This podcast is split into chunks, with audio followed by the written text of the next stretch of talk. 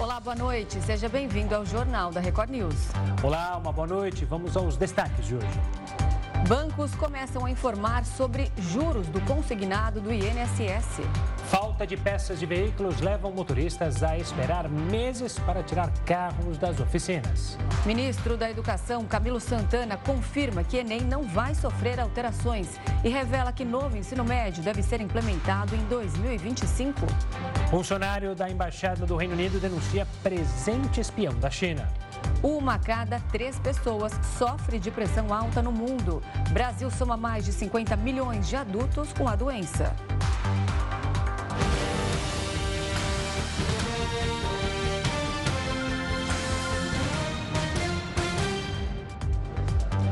E os bancos começaram a informar para as pessoas sobre os juros do consignado do INSS. No fim de outubro, aposentados e pensionistas vão poder acompanhar as informações por meio do extrato do aplicativo Meu INSS. A DataPrev, empresa de tecnologia e informações do governo federal, começou a receber e validar as taxas de juros do empréstimo consignado praticadas pelas instituições financeiras. A medida faz parte das novas regras para ampliar a transparência de custos da modalidade de crédito para beneficiários do INSS. A partir do fim de outubro, os aposentados e pensionistas vão poder acompanhar as informações por meio do extrato do Meu INSS Além disso, será disponibilizada na plataforma uma listagem com informação das taxas de juros praticadas por diversos bancos. Os beneficiários do INSS que já têm contratados os empréstimos consignados, eles terão um descritivo e muito mais transparência com relação aos custos financeiros dessa operação.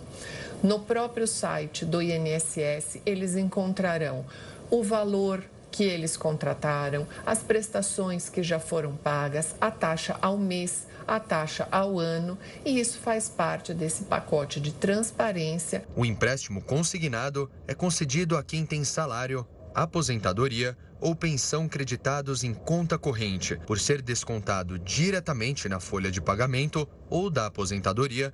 O empréstimo é mais fácil de ser contratado e geralmente tem menores taxas. Desde agosto, o novo teto de juros da modalidade foi estabelecido em 1,91% ao mês em um acordo entre o governo federal e os bancos. Na terceira redução do ano da taxa do empréstimo consignado, ele sai de 1,97 e passa para 1,91 ao mês.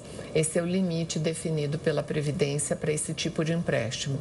E há uma expectativa que as pessoas retomem ou usem mais o empréstimo consignado com a redução de custos. Atualmente, quase 17 milhões de aposentados e pensionistas têm algum empréstimo consignado ativo, de acordo com o INSS. O número corresponde a quase metade do total de beneficiários do Instituto. Os motoristas estão precisando esperar meses para tirar os carros das oficinas por causa da falta de peças no Brasil. De acordo com a Associação Nacional dos Fabricantes de Veículos Automotores, esse problema ainda é reflexo da escassez de matérias-primas que afetou a produção de componentes durante a pandemia. O setor da parte eletrônica ficou ainda mais prejudicado por causa da guerra na Ucrânia. Atualmente, a falta de peças atinge pelo menos 10% dos veículos que vão para oficinas, o que faz com que muitas vezes o consumidor precise pagar mais caro pelo serviço. E a Abras, Associação Brasileira dos Supermercados, vai pedir o apoio do presidente Lula ao projeto de lei que autoriza os supermercados a venderem medicamentos isentos de prescrição. Durante o período eleitoral, no ano passado, o texto recebeu dois pedidos de urgência para acelerar sua tramitação na Câmara dos Deputados, mas acabou rejeitado em ambas as ocasiões. Uma das teses da entidade é a de que os preços de medicamentos como analgésicos e antiácidos serão barateados em 30%. A Associação Brasileira de Redes de Farmácias e Drogarias já se manifestou contra o projeto. A Enel São Paulo anunciou hoje uma campanha de renegociação de dívidas para clientes com contas de energia em atraso. Segundo a empresa, só poderão participar da campanha clientes que tenham pelo menos uma fatura vencida há no mínimo 61 dias. O prazo para participar vai até o dia 30 de setembro, englobando o período em que é celebrado o mês do cliente. A companhia vai disponibilizar a possibilidade de pagamento em até 12 parcelas sem juros, além de condições facilitadas para pagamento à vista. Os valores serão incorporados dentro das próprias contas de energia dos consumidores. As negociações são feitas por meio dos canais de atendimento da Enel. No site www.enel.com enel.com.br. No aplicativo Enel São Paulo, que pode ser baixado gratuitamente na central de relacionamento pelo número de telefone 0800 727 2120 e nas lojas de atendimento. O cliente deverá apresentar a conta de energia e sua documentação. Quem já tiver algum parcelamento vigente não poderá participar da campanha. A Enel Distribuição São Paulo atende 7,4 milhões de unidades consumidoras em 24 municípios da região metropolitana de São Paulo, incluindo a capital paulista. E o preço do petróleo fechou em queda após alcançar um maior valor em 10 meses. Os preços de referência global do petróleo Brent fecharam com queda de 9 centavos de dólar. O barril hoje é negociado a 94 dólares e 34 centavos alimentando as preocupações com a oferta. A Arábia Saudita e a Rússia, membros da aliança da, da, aliança da OPEP, prolongaram este mês os cortes de oferta de 1,3 milhão de barris até o final do ano, com o objetivo de controlar os preços. E o mundo está enfrentando hoje uma escassez de suco de laranja. E a resposta pode estar aqui no Brasil. Isso porque o país é o maior produtor mundial da bebida, mas está com o menor estoque da série histórica. De acordo com dados da Associação Nacional dos Exportadores de Sucos Cítricos, atualmente existe cerca de 84.745 toneladas de suco de laranja armazenadas pelos associados, 40% a menos do que na comparação com o ano passado. Desse total, a maior parte vai para fora do país, o que torna o Brasil o maior exportador mundial da bebida. E de acordo com especialistas, os baixos estoques por aqui aumentaram a competição entre a indústria e o consumidor, o que fez com que também aumentasse o preço da fruta para as pessoas. Nesse sentido, o índice de preços ao consumidor de agosto, o IPCA, mostrou que os sucos de frutas, de maneira geral, ficaram 10% mais caros. Já o preço da laranja pera, em especial, a mais popular, subiu 9% no mesmo período. A laranja lima foi a que mais encareceu, com 17% de alta. Como existe essa escassez e uma quantidade relativamente baixa de produto disponível, a tendência é que o valor do produto no mercado mundial aumente. Se o mercado exterior aumentar este valor, pagar mais pelo produto pelo suco de laranja, a tendência é que haja um interesse dos produtores nacionais exportarem esse produto por um valor mais elevado e assim conquistar uma receita superior, o que pode trazer, pressionar o preço aqui no mercado interno, elevando ainda mais o valor do suco. Esse cenário de escassez atual pode ser respondido por duas dificuldades específicas hoje no país. A primeira é a mudança climática, que dificulta a produção e colheita da fruta. A segunda é uma doença que afeta os pomares e diminui a qualidade e a produtividade da laranja. Então, essa escassez da laranja pode, por um lado, trazer mais receitas aos produtores, uma vez que as exportações tendem a ser feitas por um valor mais alto, mas por outro lado pode pressionar ainda mais o valor do produto no mercado nacional, elevando o preço do suco de laranja, tanto o produto já manufaturado e vendido já preparado nos supermercados, assim como a própria fruta in natura que é vendida nas, nos mercados e nas feiras livres. Além do Brasil, os Estados Unidos, o México e a Espanha também enfrentam secas severas e reduções nas colheitas, ao mesmo tempo em que sofrem com uma forte demanda por laranjas nos mercados nacionais. Dados do IBGE apontaram que o preço do chocolate ficou 9% mais caro nos últimos 12 meses. Um dos motivos é a interrupção das vendas de cacau pela costa do Marfim, que sofreu com fortes chuvas e inundações recentemente. O país é o maior produtor do fruto no planeta. Na última semana, o contrato futuro nos Estados Unidos de uma tonelada de cacau com entrega em dezembro, atingiu o maior valor em 12 anos. O patamar foi de aproximadamente R$ 18.400. Os especialistas atribuem a valorização do cacau no último ano a um aumento na demanda pós-Covid-19 por produtos de chocolate, especialmente na China. Para a gente aprofundar mais nesse assunto, nós vamos entrevistar agora o diretor da Pini Agronegócios, Ale Delara. Ale, seja muito bem-vindo aqui ao, ao, Jornal da Record News. Bom, é a, nesse caso aí, é a demanda superando a oferta. O que, que acontece? Quais são os principais motivos, então, para que o mercado é, esteja enfrentando essa persistente escassez do cacau? Ah, boa noite, Renata. Boa noite, Gustavo. É, nós estamos indo para o terceiro ano com um déficit entre a oferta e a demanda do cacau. Nós tivemos problemas de produção na costa do Marfim, que é o maior produtor global, ele quase que domina esse mercado, devido ao laninha.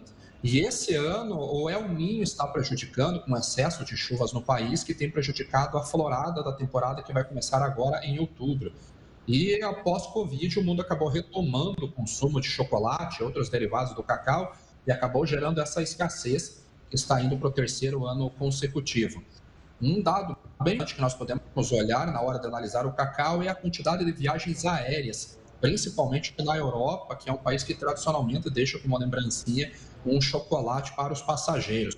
O índice de viagens aéreas é o mais alto desde 2019. A reabertura da China no início do ano também, um pouquinho antes do Festival de Primavera, acabou acentuando o consumo de derivados. E aí nós temos uma menor oferta vindo dos grandes produtores e uma maior demanda vindo dos grandes consumidores. Nós temos a renovação dessas máximas ali. Na verdade, lá na Europa, ele é a máxima em 46 anos já. O cacau cotando acima de 3.700 dólares a tonelada. Esse é um dos é o principal fator, um desequilíbrio entre a oferta e a demanda. Ale, uma boa noite também. Olhando para o nosso mercado interno, para gente que não está, que não acompanha esses detalhes, como é a produção justamente é, do cacau aqui no Brasil, a produção do chocolate no país e esse consumo? A gente está entre os grandes consumidores, entre, entre os grandes produtores, tem espaço para crescimento? Não?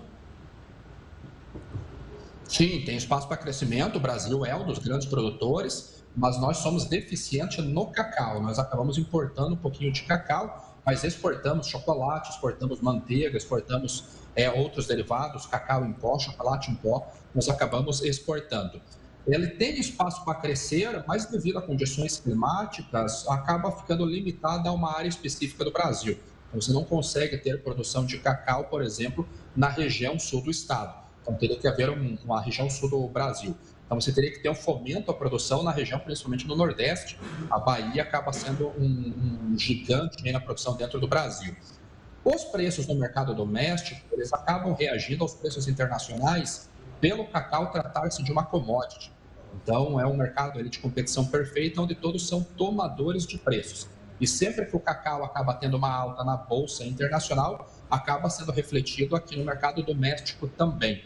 Outra commodity que tem a ligação com a produção de chocolate que acabou afetando é o açúcar. O açúcar também está em máximas ali de 12 anos. O açúcar na Bolsa de Nova York negociando acima de 27 centavos de dólar por libra-peso, devido também à escassez de oferta vindo da Índia e o Brasil vindo com uma produção grande não consegue atender todo o mercado internacional. Então, os dois principais ingredientes do chocolate acabam tendo altas no mercado internacional e nós, consumidores aqui no Brasil, vamos ter que pagar essa conta, pelo menos por hora. Ale, agora há pouco você estava falando da El Ninho, agora nesse ano, efeitos do El Ninho. Falando das condições climáticas, qual que é o clima ideal para uma boa colheita de cacau? É, são temperaturas amenas, um pouquinho quentes e bastante intensidade de chuvas. Porque o cacau, a produção do cacau na, na planta, na árvore, ela dá uma através de uma flor e essa flor acaba gerando o fruto. Similar que acontece com o café, acontece até numa pequena intensidade com a soja. Vem uma flor, faz um botão e faz a fruta. Então, precisa, nesse período de florada, a planta necessita de água e temperaturas adequadas para que a árvore tenha energia suficiente para produzir o fruto. Se você tem temperaturas muito quentes, como nós estamos tendo esse ano devido ao El um grau, um grau e meio acima da média dos últimos três anos, e tem pouca intensidade de chuvas, a planta ela não consegue fazer, a árvore ela não consegue fazer a fotossíntese da maneira correta. Então, há um encurtamento no processo, formação desse fruto que você tem no período reprodutivo prejudicado e aí o potencial produtivo da árvore ele acaba caindo e nós vemos aí uma produção reduzindo em torno de 10 a 15%. Ale, é, a incidência de pragas no norte do país, no cacau e no cupuaçu, preocupam, podem prejudicar também o mercado aqui interno e elevar os preços? Ou é algo muito restrito a uma pequena região? Não, sempre preocupa. Tem que, tem que fazer um manejo adequado, tem que fazer as aplicações adequadas, mas sempre preocupa. Esse ano especificamente, devido ao El Niño, a gente tem uma intensidade de chuvas menor lá na região nordeste, então pode haver o surgimento de pragas. Então o produtor tem que ficar realmente é, ligado, acompanhar bem de perto o desenvolvimento, para qualquer foco que apareça ele já possa combater de uma maneira mais rápida. Porque condições climáticas adversas acabam sendo favoráveis para o surgimento de pragas, surgimento de fungos e outros tipos de invasores que possam acabar prejudicando, afetando a produtividade da planta. Então, sempre é o risco, né? A praga no agronegócio é um grande driver ali de queda de produtividade e tem que ser acompanhado muito de perto, ainda mais em anos de inversão climática como nós estamos tendo agora. Notícia triste para os chocolatras, mas então agora está explicado o porquê do aumento do chocolate. Ale, muito obrigada pela entrevista, pela participação. Uma boa noite. Até mais. Eu agradeço. Obrigado. Boa noite. Boa noite. E a agente federal Karina Lino de Miranda, que foi atingida por dois disparos de Roberto Jefferson em outubro de 2022, moveu um processo civil contra o ex-deputado federal. O repórter Marcos Marinho está no Rio de Janeiro e tem todas as informações. Boa noite, Marcos. Qual é o valor pedido pela agente federal? Boa noite, Renata. Boa noite, Gustavo. E também boa noite para todos que estão com a gente aqui no Jornal da Record News. Olha, a defesa da agente Karina Lino pede um milhão de reais de indenização e afirma que ela sofreu danos morais, físicos, estéticos, psicológicos, que teve também a reputação abalada e que, inclusive, perdeu a sensibilidade do rosto. Tudo isso aconteceu em outubro do ano passado, quando a Polícia Federal foi até a casa do ex-deputado Roberto Jefferson para prendê-lo. E o ex-parlamentar reagiu disparando vários tiros. Aliás, dois disparos atingiram a agente Karina Lino. A defesa, inclusive, afirma que ela teve a reputação abalada e sofreu também diversas ameaças porque Roberto Jefferson gravou a ação e divulgou nas redes sociais. Por conta disso, a defesa dessa policial pede uma indenização de um milhão de reais. Tudo, portanto, aconteceu quando a Polícia Federal foi até a casa de Roberto Jefferson para prendê-lo em outubro do ano passado ele reagiu disparando diversos tiros e uma perícia constatou ainda que ele lançou granadas reforçadas com pregos. E durante esse ataque aos policiais, uma viatura da Polícia Federal também foi atingida por diversos tiros. A defesa de Roberto Jefferson ainda não se pronunciou, mas a defesa da agente Karina Lino pede uma indenização de um milhão de reais. Volto com vocês aí no estúdio. Obrigada, Marcos. Estudo aponta que uma a cada três pessoas sofre de pressão alta no mundo. Você confere em instantes aqui no Jornal da Record News. E a economia brasileira perdeu ritmo e avançou apenas 0,44% em julho, segundo dados do Índice de Atividade Econômica. O indicador do Banco Central é conhecido por antecipar o resultado do PIB, que é a soma de todos os bens e produtos finais produzidos no país. De acordo com o Índice de Atividade Econômica, a alta de 0,44% de julho é inferior à apurada no mês de junho, quando a atividade econômica nacional reverteu a forte desaceleração verificada no mês anterior. Com a segunda alta mensal seguida, o IBC-BR subiu 3,21% neste ano e 3,12% no acumulado dos últimos 12 meses. No segundo trimestre, quando a economia brasileira surpreendeu ao crescer 0,9%, na comparação com os três meses anteriores, a prévia do BC indicava um avanço de 0,43% da atividade econômica no mesmo período. O presidente Lula discursou hoje na abertura da Assembleia Geral da ONU em Nova York, nos Estados Unidos. Ele retornou ao palco da ONU após 14 anos, quando discursou na Assembleia Geral de 2009. O repórter Matheus Escavazini está em Brasília e traz mais detalhes da agenda do presidente. Boa noite, Matheus. O que foi destaque nesse discurso do Lula? Quais os próximos compromissos dele nos Estados Unidos? Boa noite para você, Renata, Gustavo, boa noite a todos. Lula fez um discurso de mais de 20 minutos, voltado principalmente para o combate à desigualdade e à fome, além da defesa é, do diálogo pela paz. Durante sua fala, Lula atacou é, a falta de igualdade na representação do Fundo e do Banco Mundial, onde países que contribuem mais têm um peso maior de votos. Segundo Lula, isso é inaceitável.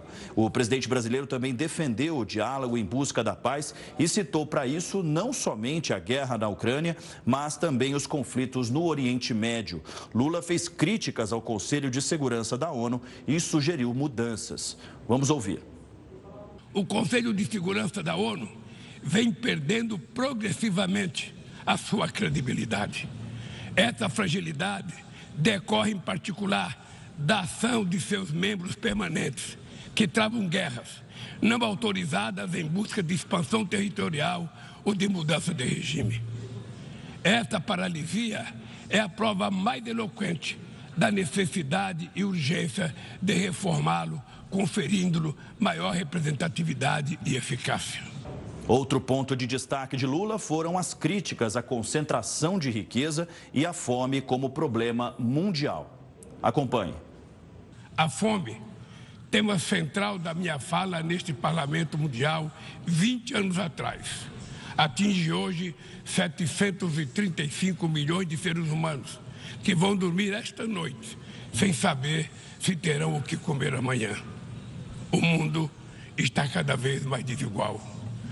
Dez maiores, os 10 maiores bilionários possuem mais riqueza que os 40% mais pobres da humanidade. Reduzir as desigualdades dentro dos países requer incluir os pobres no orçamento nacionais e fazer os ricos pagar impostos proporcionais ao seu patrimônio. Bom, nessa quarta-feira, Lula tem encontros bilaterais com o presidente dos Estados Unidos, Joe Biden, e o mais esperado, a primeira reunião entre Lula e o presidente da Ucrânia, Volodymyr Zelensky. O ucraniano, inclusive, evitou aplaudir os discursos de Lula durante essa terça-feira.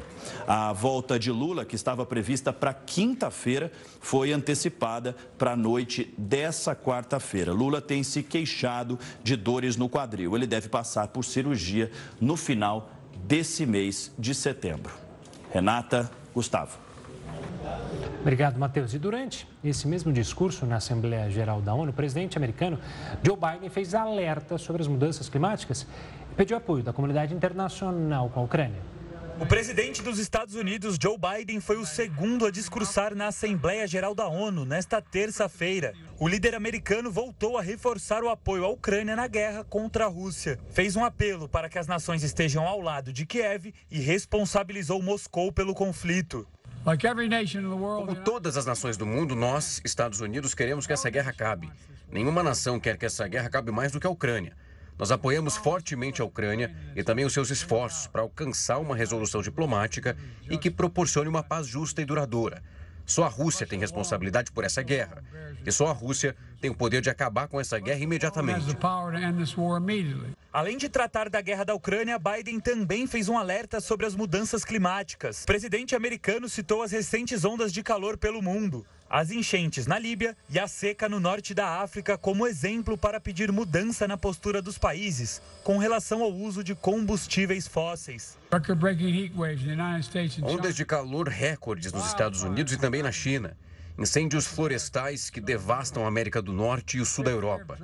Um quinto ano de seca no chifre da África e também as inundações trágicas na Líbia.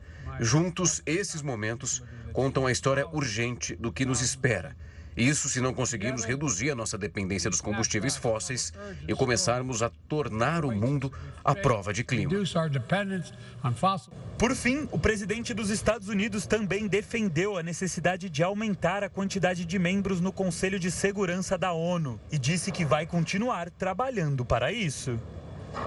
O ministro da Educação, Camilo Santana, confirmou que o Enem não vai sofrer alterações e revelou que o novo ensino médio deve ser implementado em 2025. De acordo com o ministro da Educação, Camilo Santana, o Enem não deve sofrer nenhuma alteração neste ano ou em 2024. Havia uma expectativa de mudanças na prova para que ela estivesse alinhada com o novo ensino médio. Mas, como o formato de ensino ainda é alvo de críticas, as alterações no Enem foram suspensas. O ministro ainda confirmou que um projeto de lei com reformas no novo ensino médio está pronto e será entregue ao presidente Lula quando ele retornar de viagem. A expectativa é que o Congresso analise o texto ainda este ano, mas que as mudanças só aconteceriam em 2025, porque, segundo ele, não há tempo hábil para fazer alterações já para o próximo ano. O Ministério da Educação fez uma pesquisa com 130 mil alunos sobre o novo ensino médio e também possíveis mudanças. Entre as propostas que vão ser enviadas estão a diminuição da carga horária das disciplinas optativas, a base do ensino técnico e as novas diretrizes do ensino profissionalizante. Um exame de sangue que detecta o Alzheimer chegou ao Brasil esta semana. Este é o primeiro exame deste tipo em um laboratório privado que teve a iniciativa de colocá-lo no mercado brasileiro. O procedimento vai custar R$ 3.600 e, por enquanto, não há cobertura de convênios. Apesar do preço, ele ainda é mais barato do que o exame de imagem, que custa cerca de 9 mil reais. Além disso, o preço é próximo do que o teste de líquor, mas é menos invasivo, já que o outro procedimento é feito com punção na lombar. Para fazer o exame, é preciso ter pedido médico e apresentar sintomas de declínio cognitivo. Uma a cada três pessoas sofre de pressão alta no mundo. No Brasil, são mais de 50 milhões de adultos com a doença. A Organização Mundial da Saúde divulgou um estudo alarmante sobre a hipertensão nesta terça-feira. Segundo os dados apresentados pela OMS, cerca de 1,3 bilhão de pessoas sofrem de pressão alta no mundo. O número é o dobro do registrado em 1990. A quantidade equivale a um em cada três adultos. E essa parcela da população está em risco de ataque cardíaco, acidente vascular cerebral e morte. O cenário é ainda mais preocupante, já que metade dos portadores da condição não recebeu o diagnóstico. A hipertensão é uma doença silenciosa caracterizada pelos níveis elevados da pressão sanguínea. Segundo o Ministério da Saúde, em 90% dos casos, essa condição é herdada dos pais, mas há fatores que influenciam os níveis da pressão arterial. Entre eles estão o fumo, consumo de bebidas alcoólicas, obesidade, estresse, consumo elevado de sal, nível alto de colesterol e a falta de atividade física. Ainda de acordo com a pasta, os sintomas da hipertensão costumam aparecer apenas quando a pressão sobe muito. Nestes casos, a pessoa pode sentir dores no peito, dor de cabeça, tonturas, zumbido no ouvido, fraqueza, visão embaçada e sangramento nasal. O estudo da OMS ainda revelou os dados sobre o Brasil, onde o cenário também preocupa. Por aqui, são mais de 50 milhões de adultos com hipertensão. Desse total, apenas 33% controlam a pressão arterial e pouco mais da metade recebeu o diagnóstico da doença. E quem vai nos falar mais a respeito desses dados preocupantes é a presidente do Departamento de Hipertensão da Sociedade Brasileira de Cardiologia, Lucélia Magalhães. Lucélia, uma ótima noite, obrigado pela participação aqui conosco, infelizmente para falar sobre esse dado alarmante. A gente consegue apontar por que desse aumento tão expressivo em algumas décadas? É possível dizer que é, o estilo de vida que, especificamente o brasileiro, mas no mundo todo para esse aumento, mudou? Uma alimentação, obesidade, isso influencia nesses números? Sem dúvida. Boa noite a todos, boa noite a Record, os telespectadores da Record. O que nos chama a atenção é a obesidade, ela cresceu assustadoramente, né, principalmente em mulheres, 48% das mulheres adultas acima de 18 anos estão com excesso de peso. O álcool também aumentou, o consumo de álcool, especialmente em jovens. E o que chama atenção também é o sedentarismo. As pessoas estão muito mais sedentárias do que antigamente. E isso tudo favorece a hipertensão. Hoje nós estamos com 45% da população adulta brasileira com hipertensão arterial. E isso é uma coisa muito preocupante, porque passa a ser um problema sério, uma epidemia de saúde pública e, consequentemente, de, de AVC, de derrame, de infarto e de outras condições, de outras morbidades cardiovasculares. Doutora, agora qual marcador vai indicar se uma pessoa tem pressão alta? É a partir de quanto que é considerado e quando o diagnóstico, o diagnóstico é fechado? Porque às vezes você vai medir a sua pressão e naquele dia só ela está alta. Como a gente saber se uma pessoa, então, definitivamente é hipertensa? Essa é uma boa pergunta.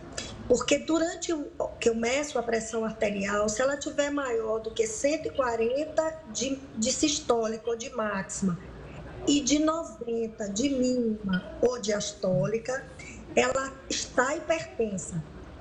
Para eu confirmar se ela é hipertensa, eu preciso tirar três vezes em momentos diferentes, momentos esses cujo a distância e o espaçamento não está definido. Um outro método que a gente pode confirmar é tirar medidas fora da presença do médico, fora da presença da equipe de saúde e fazer o que a gente chama de mapa, monitorização ambulatorial da pressão arterial. Então, essas três, em três oportunidades, a gente pode confirmar se essa pessoa realmente está hipertensa. E doutora, diagnosticada a hipertensão no homem numa mulher, o tratamento é para sempre? Você sempre vai ter que controlar é, com alimentação, com remédios? Como é que funciona? Em geral, sim. Eu diria que 90% das pessoas que você confirma ser hipertensas vão precisar de tratamentos por resto da vida. Nem sempre vai precisar de entrar com remédio, embora 95% das pessoas com hipertensão possam ser tratadas com medicações baratas e disponíveis na rede básica de saúde no SUS. Porém, o mais importante é que a pessoa diminua a quantidade de sal. Os, os dados da OMS ficaram muito claros. Nós estamos comendo em torno de 9 a 10 gramas de sal nas 24 horas, quando o recomendado máximo é de 6 gramas em cada 24 horas. 6 gramas de sódio, de cloreto de sódio, sal de cozinha. Então, a gente pode, reduzindo o sal de cozinha, reduzindo o peso, mantendo atividade física, talvez a gente não precise de medicação. Isso aí a gente tem que testar. E só a equipe de saúde e o médico é que pode tomar a decisão. Mas uma vez implementado o tratamento, ele, em geral, é para o resto da vida. Doutora, levando em conta aí o fator genético, por exemplo, se eu tenho uma mãe hipertensa, um pai, um irmão, isso quer dizer que eu também, em algum momento da vida, eu vou apresentar a doença? O que eu posso fazer é, com os meus hábitos de vida, retardar isso? É, se você tem parentes tão próximos hipertensos, a sua chance de ter hipertensão é muito grande, é muito grande. Porém, a gente sabe também que os genes, independente dele ser isolados ou em, em, em grupamentos, se você não tem um estilo de vida produzindo hipertensão, você pode não ter hipertensão, porque é o que a gente chama de epigenética. A expressão gênica só funciona quando você tem a estrutura é, do estilo de vida favorecendo, do modo de vida favorecendo. A gente tem umas experiências antigas, da década de 70, com os índios e anomamos, com o Brasil, com a Venezuela, estudos longos, mostrando que, embora eles tenham genes identificados para desenvolver hipertensão, não havia hipertensão nessa população Yanomamos e das diversas tribos. Por quê? Eles não conheciam sal, eles não conheciam açúcar, eles não eram obesos, eles eram relativamente não estressados, muito adequados com a com a vida deles, né, com a realidade deles. Não havia obesidade, então eles não eram hipertensos, eles morriam de outra coisa, mas não de doença cardiovascular. Tá certo, doutora Lucélia Magalhães, obrigado pela participação aqui conosco, falando então sobre os riscos da hipertensão. Um forte abraço e até uma próxima. Muito obrigada. O Ministério da Agricultura e Pecuária confirmou a detecção do vírus da influenza aviária de alta patogenicidade em uma criação de aves domésticas na cidade de Bonito, no Mato Grosso do Sul. Esse é o primeiro foco da doença registrado no estado e o terceiro em aves de subsistência detectado no Brasil. Até o momento, o Ministério contabiliza 105 registros do vírus da influenza aviária. Apesar do caso, o consumo e a exportação da avicultura nacional permanecem seguros, de acordo com a pasta do governo. Uma mulher foi presa pela Polícia Rodoviária Federal por tráfico de armas após ser flagrada transportando um fuzil, uma pistola e também munições. O repórter Marcos Maurinho acompanha de, de perto esse caso e volta com a gente. Marcos, como é que foi essa apreensão? Olha, Gustavo Renata, essa foi uma ação da Polícia Rodoviária Federal que aconteceu aqui na Via Dutra. Os agentes pararam um ônibus que saiu de São Paulo com destino ao Rio de Janeiro e prenderam em flagrante uma mulher de 22 anos que estava transportando armas na bagagem. Na mala dela, misturada com as roupas, os policiais encontraram uma pistola, um fuzil desmontado e também munição de fuzil e muitos carregadores. Essa mulher saiu de São Paulo com destino à rodoviária do Rio de Janeiro, disse aos policiais que ia entregar o um material para um homem desconhecido e que ia receber dois mil reais para praticar o tráfico de armas. Agora tem outro detalhe: ela estava com a filha, uma criança de oito meses de idade, uma menina que foi entregue ao Conselho Tutelar. De acordo com os agentes da Polícia Rodoviária Federal, isso era um disfarce. Os traficantes estão utilizando mulheres, idosos, mulheres grávidas, tudo para não chamar a atenção na hora da abordagem. Só que dessa vez não deu certo. Essa mulher, portanto, estava com a filha de oito meses para se disfarçar e acabou presa em flagrante. Volto com vocês aí no estúdio. Instituto Nacional de Meteorologia emite alerta de tempestade para os estados do sul. É o que você confere logo depois do intervalo aqui no Jornal da Record News. Estamos de volta. Segundo o levantamento do aplicativo de locação Quinto Andar, o, prédio, o preço médio do aluguel residencial em São Paulo ficou 0,2% mais caro em agosto. O preço médio do metro quadrado está em R$ 58,73. Isso significa dizer que para locar um imóvel padrão de 65 metros quadrados, o interessado deve estar disposto a desembolsar, em média, pouco mais de R$ 3.817,45 todos os meses. Apesar desse aumento, foi a menor alta para o período desde 2021. Vila Olímpia, Vila Nova Conceição e Jardim América são os três bairros mais caros da capital paulista. O Instituto Nacional de Meteorologia emitiu um alerta de tempestade para os estados do sul. O alerta laranja indica perigo de chuva entre 30 e 60 milímetros por hora ou até 100 milímetros por dia, além de possibilidade de granizo e ventos intensos. A previsão preocupa principalmente o Rio Grande do Sul, que enfrentou uma tragédia após a passagem de um ciclone extratropical. No Vale do Taquari, subiu para 10 o número de pessoas desaparecidas em razão da enchente na região. E o nível do Guaíba, em Porto Alegre, voltou a subir após a chuva, que vinha caindo na cidade desde a noite de segunda-feira. A medição de hoje chegou a 2,67 metros, mais de 10 centímetros acima da cota de alerta de inundação. Por causa da situação, a Defesa Civil emitiu um alerta de inundação para a cidade. O Rio Grande do Sul ainda tem chance de temporais com rajadas de ventos e queda de granizo em diversas regiões.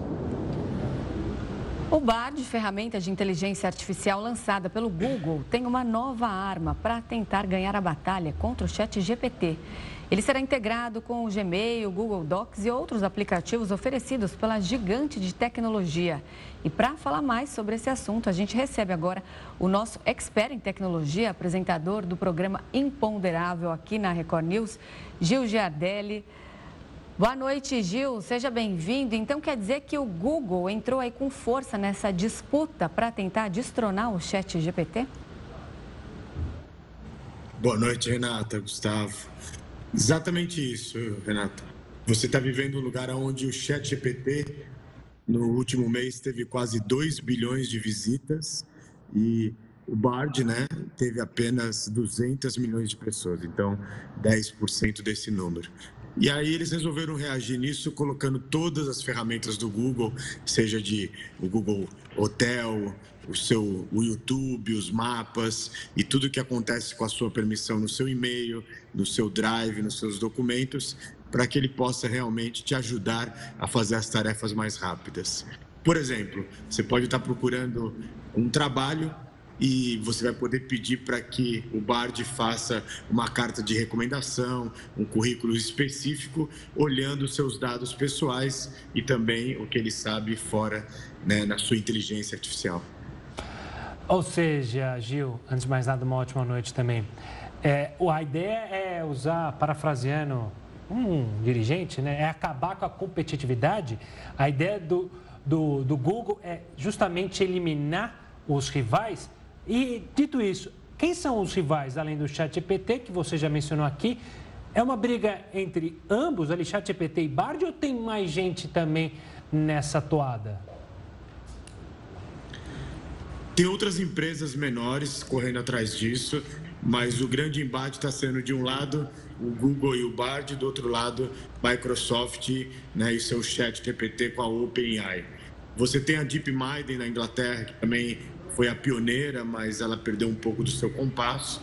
E, e nós estamos vendo novamente né, as gigantes Big Techs dominando esse mercado e algumas soluções que aparecem de empresas pequenas específicas para a área de medicina, ou área de jornalismo, ou área é, é, de, advocacia. Então, essas viraram a dominante. O que, que o Google está tentando fazer com o Bard é: você vai viajar para Tóquio, ele vê a sua agenda, que horário que é melhor para você viajar, o melhor preço, e aí vai te recomendar um vídeo do YouTube para que você assista sobre Tóquio.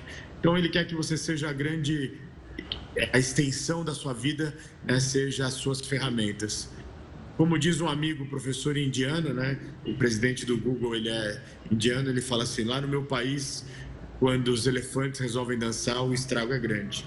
E os elefantes estão dançando.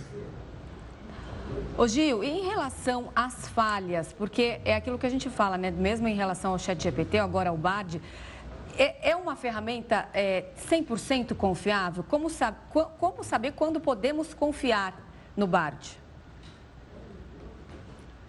O Bart já admite que existem o que nós chamamos da inteligência artificial, Renata, alucinações. É você perguntar algo e ele alucina, dando uma resposta que não é correta. Então, para isso, ele colocou um botão aonde você vai buscar no antigo buscador do Google né, se existe alguma coisa similar, se tem algum erro. Ele está tentando criar uma nova expressão que é, é pesquise isso, né, Google It, para que você possa tirar essas alucinações. E todas as empresas né, admitem que isso ainda existe. É uma questão de tempo, de um ano, dois anos, para que isso seja resolvido, que nós chamamos de alucinações.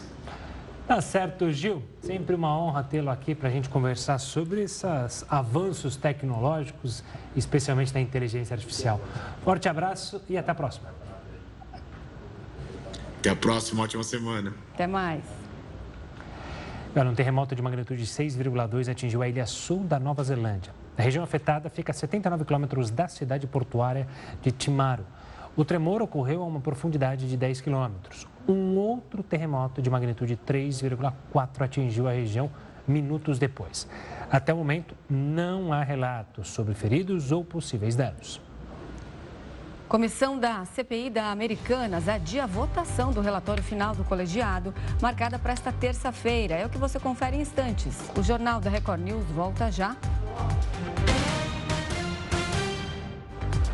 O número de empresas e clientes que foram lesados pela agência de viagens 123 Milhas já passa de 770 mil, um aumento de 10% em relação ao levantamento anterior feito no início do mês.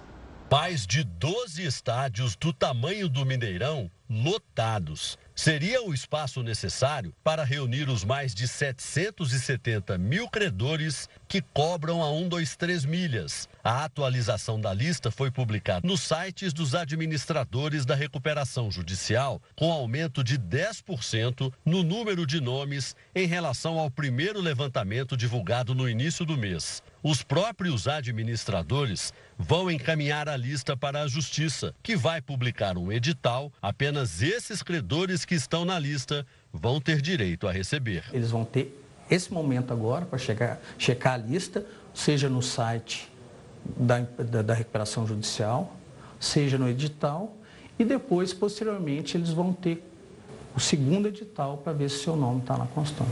A lei prevê uma assembleia de credores, ainda sem data definida, para decidir como, quando e quanto cada um vai receber. Quem já consta na lista espera com ansiedade por uma resposta. Bibiana foi uma das primeiras a pedir a devolução do dinheiro. Ela gastou mais de 8 mil reais com a 123 milhas, mas na lista a dívida que aparece é de menos de 3.500 reais. A recomendação para esses casos é procurar os administradores da recuperação judicial para pedir a alteração. Depois disso, é esperar o prazo de seis meses concedido pela Justiça para a empresa tentar se reerguer. O que eu quero mesmo é o meu dinheiro de volta, é claro, corrigido esse valor, mas é o meu dinheiro de volta para que, né, eu acho que é justo, é, é, é, é o correto é, para um serviço que eu paguei e não vai ser prestado. A comissão da CPI da Americanas adiou a votação do relatório final do colegiado, marcado para esta terça-feira. A decisão foi tomada porque os deputados governistas não concordam com a posição do relator, o deputado Carlos Chiodini, de não incriminar os responsáveis pelas fraudes na empresa varejista, que somaram mais de 20 bilhões de reais.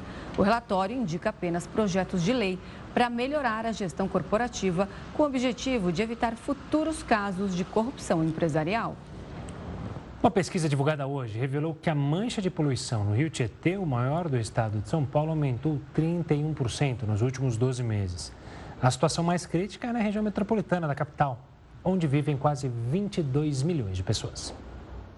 Um gigante que é maltratado ao longo do percurso. O tamanho da mancha de poluição do rio Tietê praticamente dobrou em apenas dois anos. O levantamento é da Fundação SOS Mata Atlântica. O rio Tietê nasce na cidade de Salesópolis e cruza o estado de São Paulo até desaguar no rio Paraná.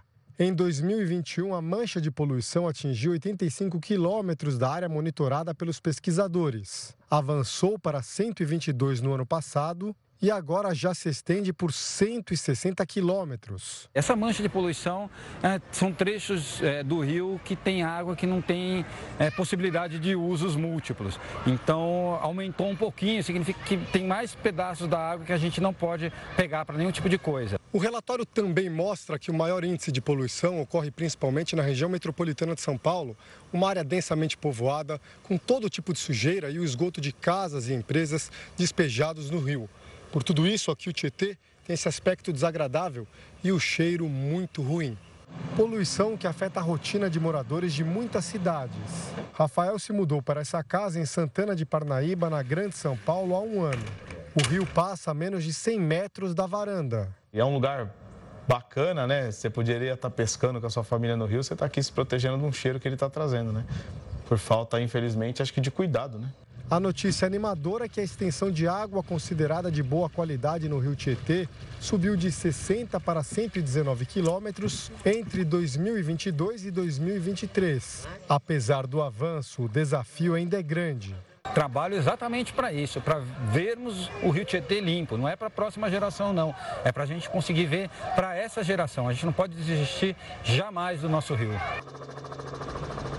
Um funcionário da Embaixada do Reino Unido na China descobriu que recebeu um presente espião quando estava retornando para casa após trabalhar por um período em Pequim. Um bule para chá foi dado de presente como uma lembrança do país asiático. Ao retornar para o Reino Unido, o item passou a fazer parte da rotina da casa e foi usado normalmente em várias ocasiões. Mas quando o item quebrou ao cair no chão, o homem descobriu que havia uma escuta dentro do bule. O britânico contou ao tabloide The Sun que ficou surpreso com a descoberta, mas tranquilo, porque considera que não compartilhou nenhuma informação sigilosa quando estava próximo do bully. E essa edição do Jornal da Record News fica por aqui. Obrigado pela companhia. Uma ótima noite. Boa noite. Você fica agora com o News das 10 com Rafael Algarte. A gente se vê amanhã. Até lá.